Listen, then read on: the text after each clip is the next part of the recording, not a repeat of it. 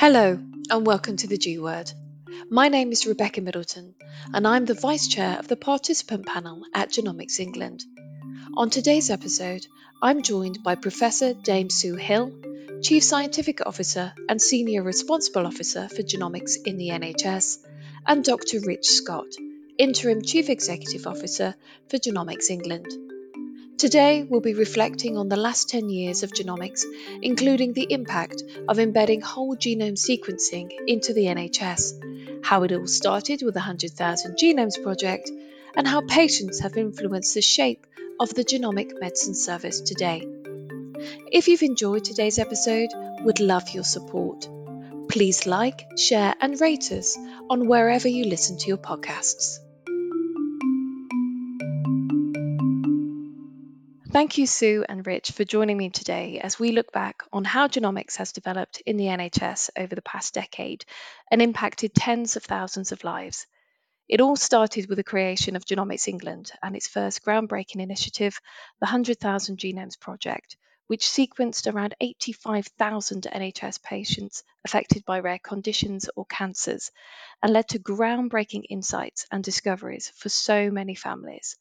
I'm one of those rare condition patients, and my genome sits in the National Genomics Research Library, besides thousands of others. Along with the project, I've been on a journey over the past 10 years, and I'm still hopeful that through time and further scientific discovery, my family and many others will get the answers they need for the future. So today is a chance to reflect back over the progress of the past 10 years and to look forward about what next for genomics for genomic science, the genomic service, and for the patients and families it impacts.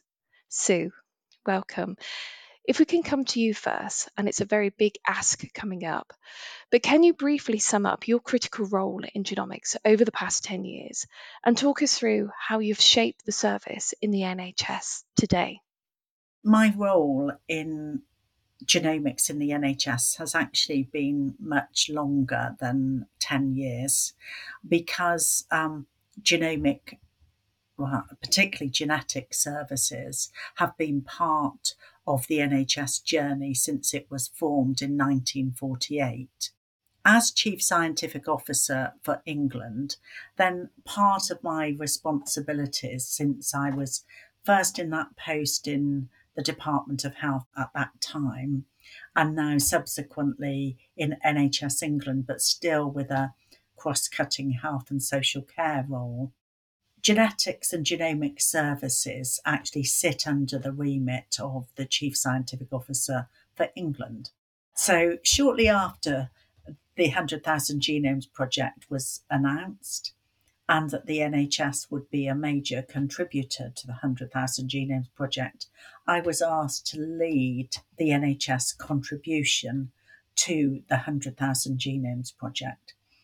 So my role has been both of leading the NHS contribution to the 100,000 Genomes Project and then as Senior Responsible Officer for Genomics in the NHS in introducing the, the NHS Genomic Medicine Service uh, to the NHS, and then its subsequent role in delivery and in supporting research and other initiatives. And Rich, over to you. 10 years ago, I believe your role was very different and you were in clinic. So, how has it changed over the past decade as genomics has embedded itself into the NHS? That's right. So, as you say, I'm a doctor by background, and 10 years ago, I was a consultant in clinical genetics at Great Ormond Street, um, where I still practice. I still do one clinic a month, but my role was primarily sat there meeting families with uh, a child, normally with a some symptoms or some problems which people thought might be that those of a rare condition and thinking about how we did that testing. At that time, I was beginning to think about how we used at in Great Ormond Street some of the newer technologies that were coming along, using, for example, gene panels to help diagnose children who had epilepsy of early onset. Um, and then eight years ago, I joined Genomics England, where I could see the work of Genomics England and the partnership with the NHS to deliver the 100,000 Genomes Project was something where, at national scale, we could do something which at that stage, I was just thinking about within um, one hospital setting.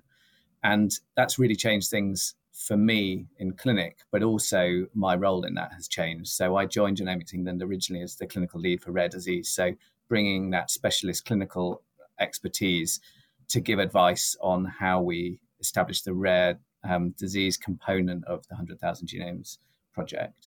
And more recently, in my role as Chief Medical Officer, and actually now as interim CEO, thinking about how we've made that transition from the learning that we've gained through the 100,000 Genomes project to working in partnership with the NHS and Sue and team to play our role in supporting their NHS genomic medicine service and, and the next phase, if you like, of questions for us to make sure that we're still thinking in a forward looking way about how genomics can do what we believe it, it can do to be really there in the mainstream for everyone in terms of healthcare. And it really has been quite a journey over these past 10 years, moving from a research project with a 100,000 Genomes project to a live clinical service um, and all the challenges that that must bring. So, what, what are you most proud of? What are those challenges that you've had to overcome? And how do you see genomics medicine service moving forward so it can help even more families? I think in answering your question, first of all, the genomic medicine service is much broader than the whole genome sequence service that is delivered in partnership with Genomics England. And I'll come back to that. In terms of what I'm most proud of, I, I think when we started the 100,000 Genomes Project, there was a view that we shouldn't involve the whole of the NHS in recruitment and in feedback to participants. And I pushed really hard to have the whole of the NHS involved, recognizing that if we were going to enter in to a transformative project, particularly for the use of cutting edge technologies like whole genome sequencing and the analytics that went alongside that, if we only started with a small number of centres, we wouldn't get the transformation that was required within a whole health system. So I'm really proud of the NHS contribution because the number of patients that were recruited over the period of time where we didn't start active recruitment until 2013, and then we completed uh, early in 2019 and to deliver this from routine care in the NHS in terms of recruitment and then for feedback, I think is something that is unsurpassed by many other research projects, let alone research initiatives in genomics across the world. So, one, this is a, a world leading project it's also, I think, a world leading contribution from the NHS from its routine care position. I was also proud myself to be a participant in the 100,000 Genomes project within the cancer arm of the project and being able to speak at, at different public events around the benefits of sharing data through the National Genomics Research Library, in that it's a benefit that is much broader than you as an individual and has the potential to impact on thousands of people. The other thing I'm most proud of is introducing the NHS Genomic Medicine Service because we still remain in the NHS world leading and of course, a key part of that is that we have whole genome sequencing now available within routine care within the NHS for patients with rare and inherited disease and cancer. Obviously, not for all of those patients, but for the group of patients that fit within those broad brush clinical groupings where there is uh, one the most need, but also the ability to deliver a diagnosis compared to what we could do uh, from standard of care testing. So I think it's those those two two halves for me, with myself being a participant and being part of the NGRL right in the middle, because of course from the NHS Genomic Medicine Service, which is what many other countries are grappling with, that as soon as you introduce a whole genome sequencing service within a health system, how do you also continue to support research and continue to populate a research database that can be accessible, access is, is approved, and in a safe data environment, how can you continue to support that? Over to you now, Rich, on on what you're most proud of for yourself, but also for Genomics England and being the custodian of people's data that uh, people have given their data through the 100,000 Genomes Project. They continue to give their data through the GMS. And, and if you could pick up also on the research side, so the role that Genomics England has played in the development of the Genomics Medicine Service and the genomics within the NHS, but also in the wider ecosystem as well, in terms of driving discovery and driving answers for, for the many families and for many patients out there who, who are still looking for those answers.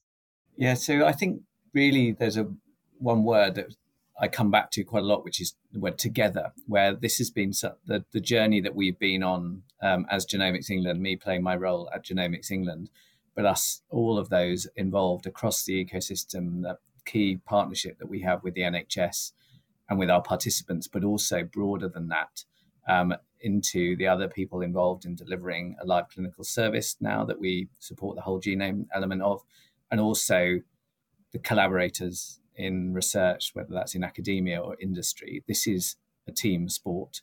And what I'm proud of, I think most, is the impact that we've had together and recognizing that when this journey started, there was a real vision about the potential that genomics could bring in the coming years because of the changes that came. For example, the next generation sequencing technology, but also the changes in sort of ability to hold and um, analyze data at scale. I think rightly, no one would have pretended to know what the journey was. And I think the thing I'm most proud of is that we have navigated that together in a way we've continued to learn and we've learned from the, the challenges that we've encountered through whether it's delivering the 100,000 Genomes Project or our work since, because there always will be challenges. The reason that we're so proud of the impact that there has been is because we recognize it's hard to do. And I think that point, particularly of linking healthcare and research is absolutely key. And that's something that um, we working um, with uh, Sue and the and the teams across the NHS are absolutely committed to, and recognizing that this is an ongoing learning area. That means learning how we you know, do every element of it, but it also means that marrying clinical care and research is absolutely critical to getting the best outcomes for the system as a whole and for participants and patients individually.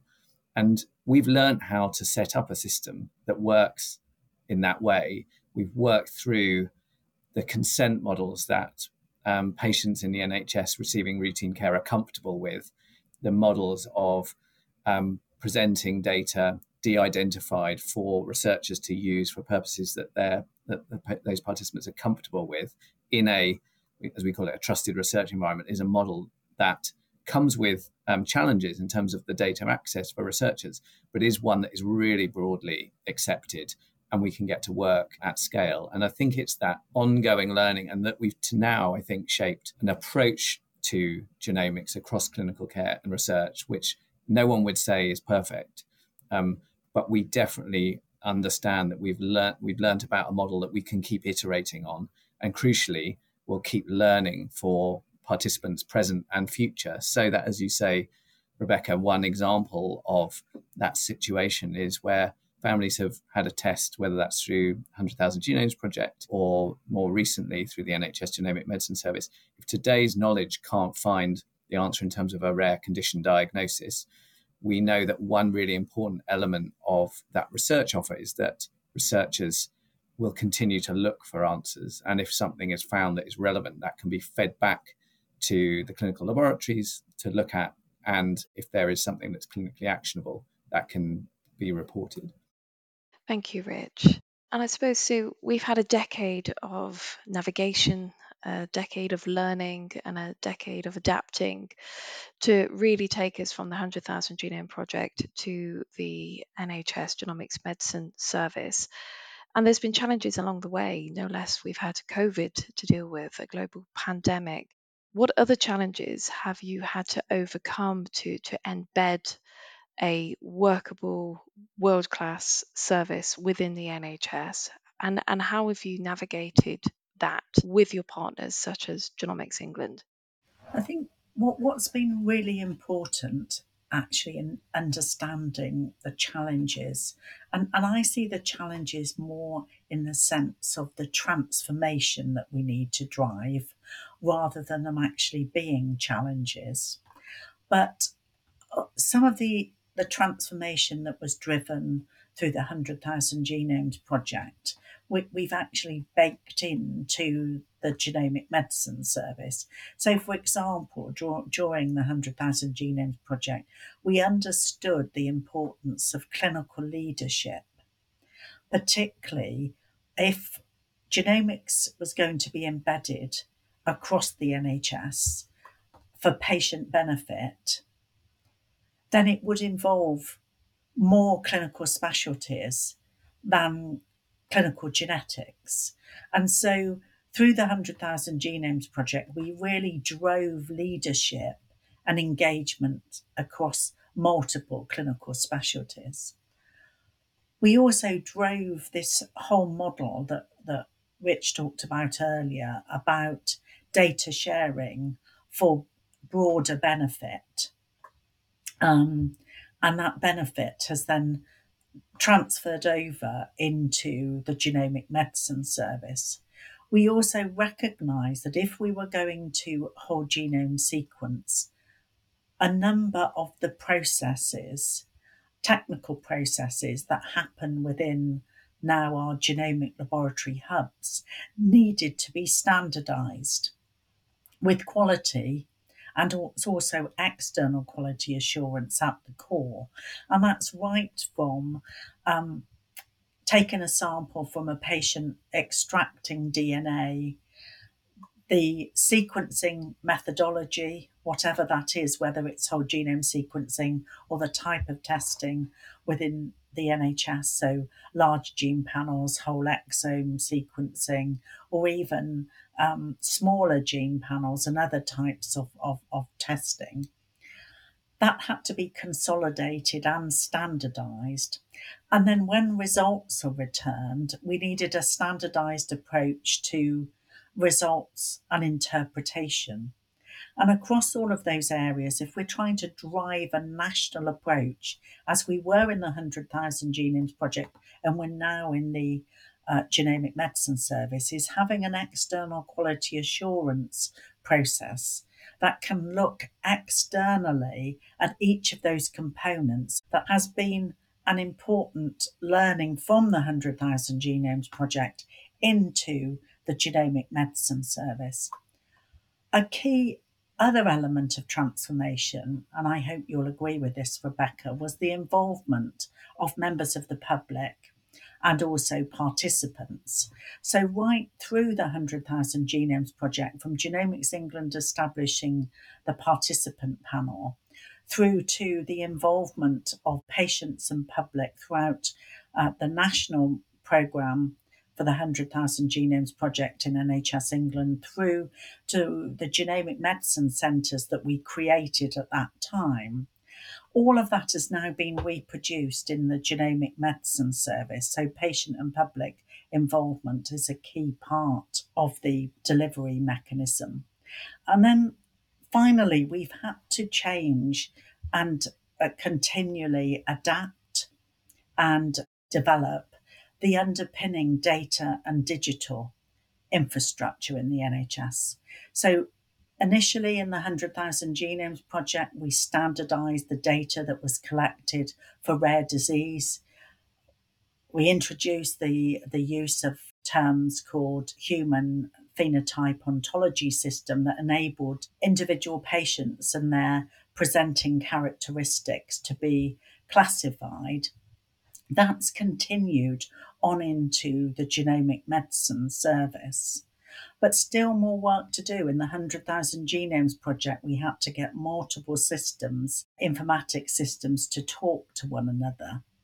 And as we move into, uh, as we've moved into the genomic medicine service, we've both, with Genomics England, had to develop the analytical pipeline.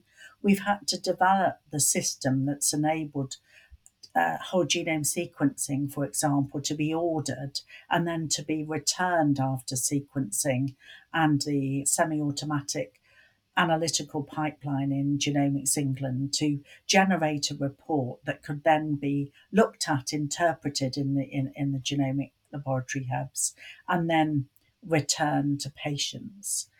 What has been a key part of that has also been the establishment of genomic multidisciplinary team meetings that came out of the 100,000 Genomes Project, but now is embedded into the Genomic Medicine Service. Of course, the difference between the 100,000 Genomes Project contribution and the, now in the Genomic Medicine Service is to ensure there's equity of access across the country in terms of the the testing that is provided. A key part of the way in which the testing is offered is the introduction of the National Genomic Test Directory that sets out the standardised offer that will be funded by NHS England. And that's across rare and inherited disease or cancers, as well as some common diseases and some other pharmacogenomic applications. But the, the challenge always is standardization, equity of access, and the infrastructure and leadership that makes this happen, together with developing a workforce that is genomically enabled so that it can spread out beyond those that clinical genetics specialty into those multiple specialties to make sure that it's embedded. So we remain in terms of some of the challenges around one, making sure that we change clinical pathways where genomics means that we can do things much earlier on in a patient pathway and get a definitive result and then intervene. And this is particularly important in cancer, but it's not just cancer it's also in, in rare disease. Secondly, it's about how do we develop the whole of the NHS workforce. We have 1.3 million people that are directly employed by the NHS. There's another 600 that actually are associated with the NHS through the contracts uh, that they hold. So it's a huge task that we still have to undertake to make sure that genomics is available to all. And then there are two other elements. One, we have to continue to take the public with us. And I think we've learned from COVID that the public does understand now the importance of molecular tests. But there's still more to do as we use genomic information more broadly across the NHS and to drive treatment decisions that might mean that a patient thought they were going to get one cancer drug, but they're going to get another because their genomic mutation says that uh, treatment B might be better for them than treatment A. And then we have and will continue to have a number of ethical issues that will arise uh, as we consider whether it's some of the research initiatives that are undertaken or whether it's some of the decisions that might be made within the NHS Genomic Medicine Service for the use of genomics. So that's just a, a few, but it pulls it together from what we've learned from the 100,000 into the GMS, what else the GMS is doing, and then what some of the challenges are that remain. And a great deal has been done, and uh, you know there are a number of key challenges ahead. And as you say, it's been a, learning process. It's been a navigation process, um, but it's it's been driven by the people, by systems, by people, and they have played a critical role and will continue to play a critical role in ensuring the success going forward. Now, I sit as the Vice Chair of Rare Conditions on the participant panel, and Rich, if I can come to you next. How has the patient voice, how has the participant panel, but the wider patient voice been heard, and and how are their views, their needs being reflected in addressing these four big sort of buckets of challenges? And how are we learning these lessons going forward thinking of the of the new projects for example the newborn genome project the generation study. How, could you give us some examples of how that learning is going forward? And we're learning from the past but we're preparing for the future. Yeah i think it comes back to the one of the really key words here is transparency and transparency in a number of ways. One of those is about the fact that this is a journey we're all on together. So one of the things that was there right from the beginning of the 100,000 Genomes Project before I arrived was putting participants absolutely at the center of um, the project and the design. And then in time, that came for us in Genomics England sort of wider in terms of our organizational governance.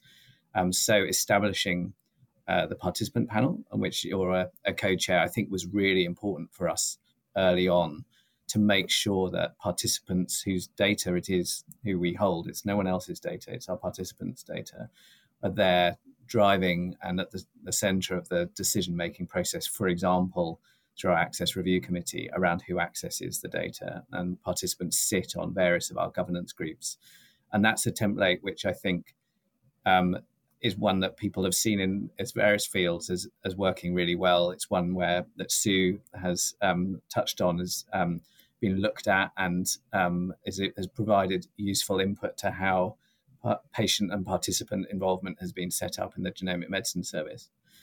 And I think recognizing that much of this is us all collectively finding the right path forward is how we approach every question that we tackle. And sometimes that's around really very practical questions.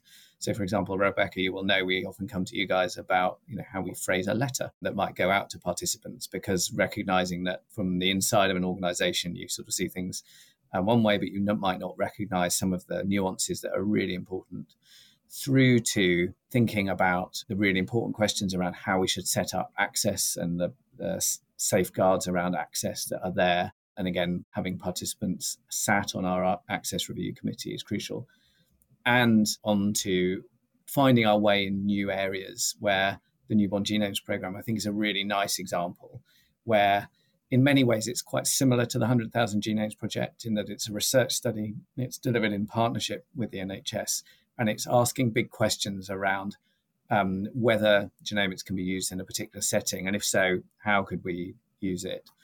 And i think a really critical part of that, and one that's been, as you know, sat in a number of the, the different strands and in the overall governance for the program, Rebecca, having participants guide us, whether those people who, like yourself, are already part of the National Genomic Research Library, or whether they're people who might join the study themselves, um, or whether they're people with a, a different uh, perspective that is important to include including that engagement work as well as just with the broader public as part of the, the study is absolutely crucial. So before we even started um, the, the, the design of the study, we set out with a, a public dialogue around attitudes um, to do with genome sequencing in newborns, jointly with the National Screening Committee, to understand where um, public views were, to allow us to do a bit of a, a deep dive, not just a superficial sort of vox pop view on what's your attitude to sort of a one liner question, but really to work with people on um, understanding some of the nuances here because there's a lot of nuance in a lot most of the questions that we are we're engaging with. And then through the program into different elements whether that's designing the materials for consent or whether it's understanding how to practically design um, the uh, the process for contacting families or feeding back findings as part of the study, making that part of um, the process rather than a sort of separate endeavor, I think is really crucial. One of the words that I often hear people use when talking about challenging questions around how we make advances in medicine is around sort of uh, explaining what people are doing.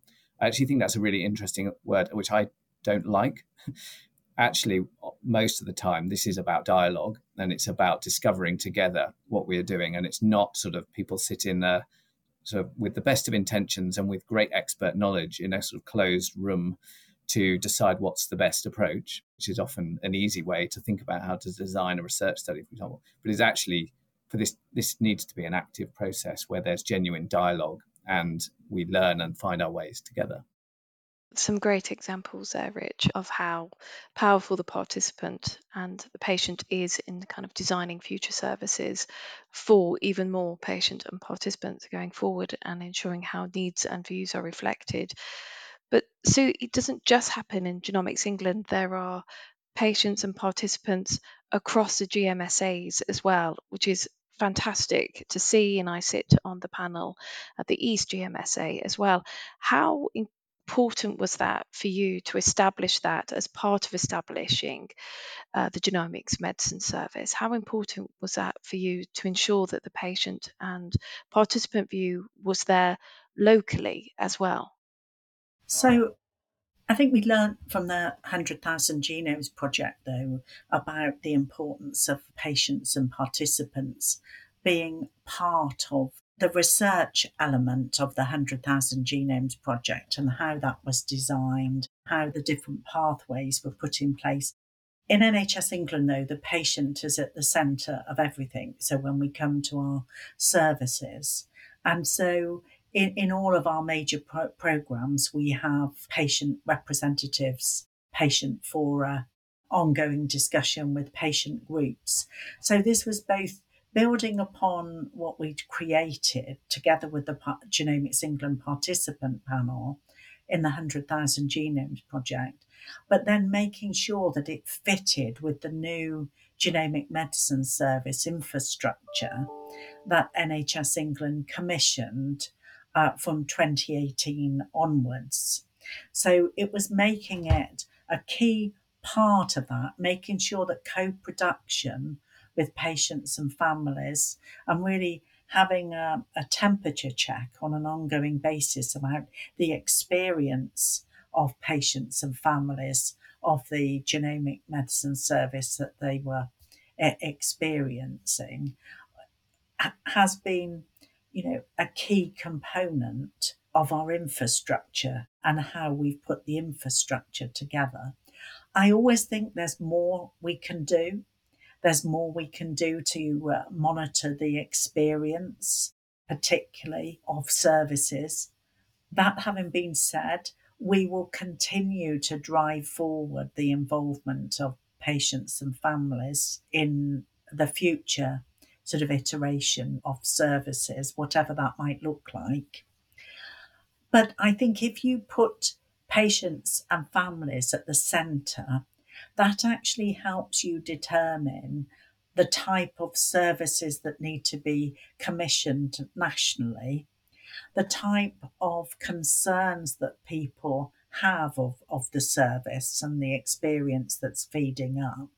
But it makes sure that patients and public representatives are part of all the important governance groups and for me, that's where the conversation needs to happen. It needs to happen both at an individual service level, but through all the levels of governance that actually govern a service that is commissioned by the NHS in England for the population that is being served. So I hope, even if we haven't got it totally right, I hope that we've got it as a key component of all of the services and set out in commissioning specifications such that it's a, a, requirement as is having the technology in place to deliver a bunch of genomic tests. Thank you, Sue.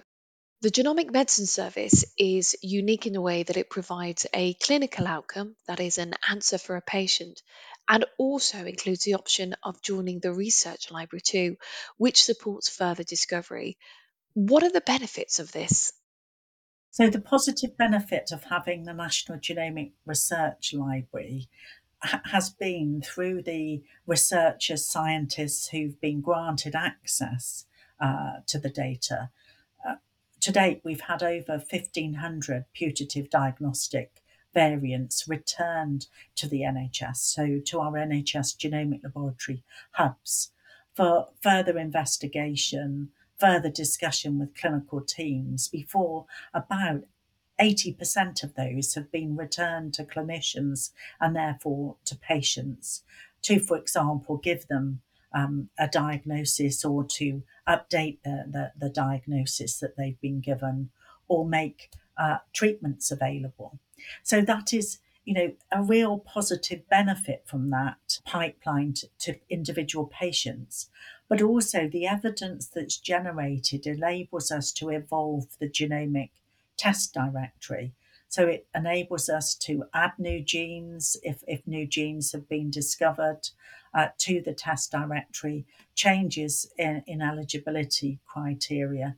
So it's this continuous evolving learning system from patients providing samples and their consent for their data to be used to the research library to the feedback loop back into the NHS that influences both individual patient care but also the type of tests that get offered in the genomic medicine service uh, overall. And then in conjunction with Genomics England, we have also been working on an NHS Genomic Medicine Service research collaborative that's enabled us to look at the projects and initiatives that industry or other researchers would like to undertake, would like to have access to samples or, or to data, and to consider that on the basis of would this support the overall national endeavour in genomics? Would it add to the National Genomic Research Library and create that learning system?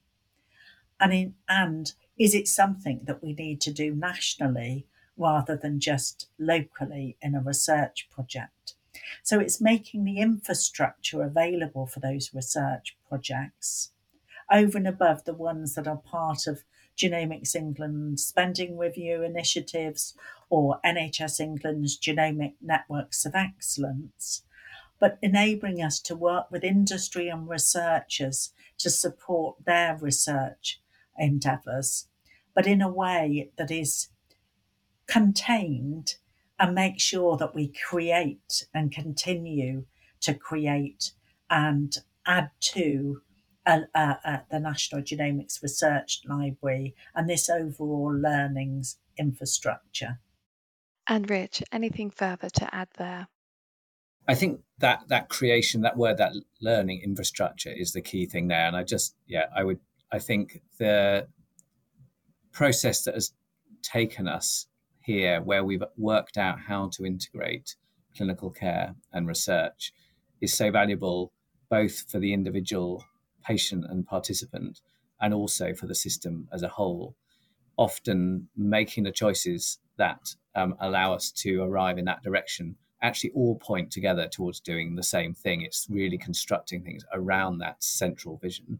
And I think that's so important. Thank you. Thank you so much. We've had a whistle stop tour of genomics over the past decade, which has improved and informed the lives of thousands of patients and families. But to finish, let's look forward. What is your one hope for the future of genomics within the NHS? Rich, perhaps we could start with you. I think my wish is a relatively simple one, which is that we maintain this momentum that we've got and we've built together.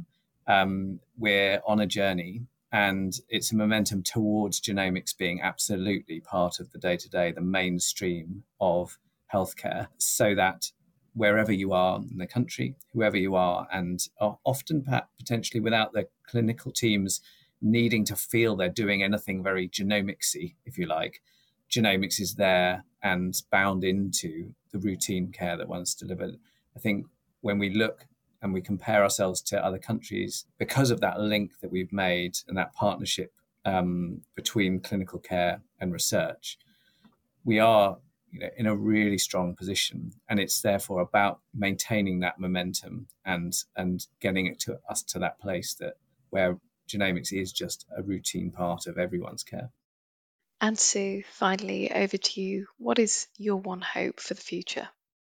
So, um, what I'm looking for when we put the patient at the centre is that, is that we adopt all of the genomic technologies that would really enable us both to diagnose a genomic cause for a patient's set of presenting symptoms or to inform their more preventative care or inform their treatment such that genomics becomes part of everyone's pathway of care in the NHS.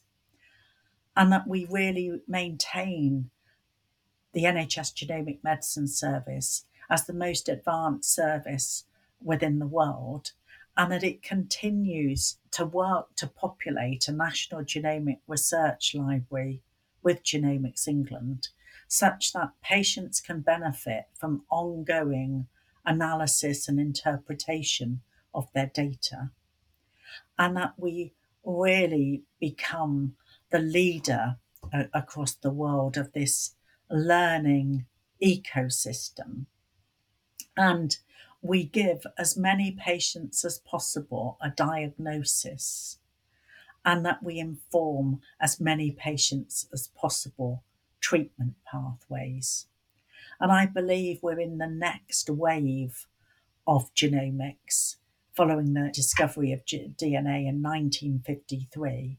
And now it's how do we make genomics available to everyone and across rare and inherited disease, across cancer, across common and acquired disease, and in pharmacogenomics.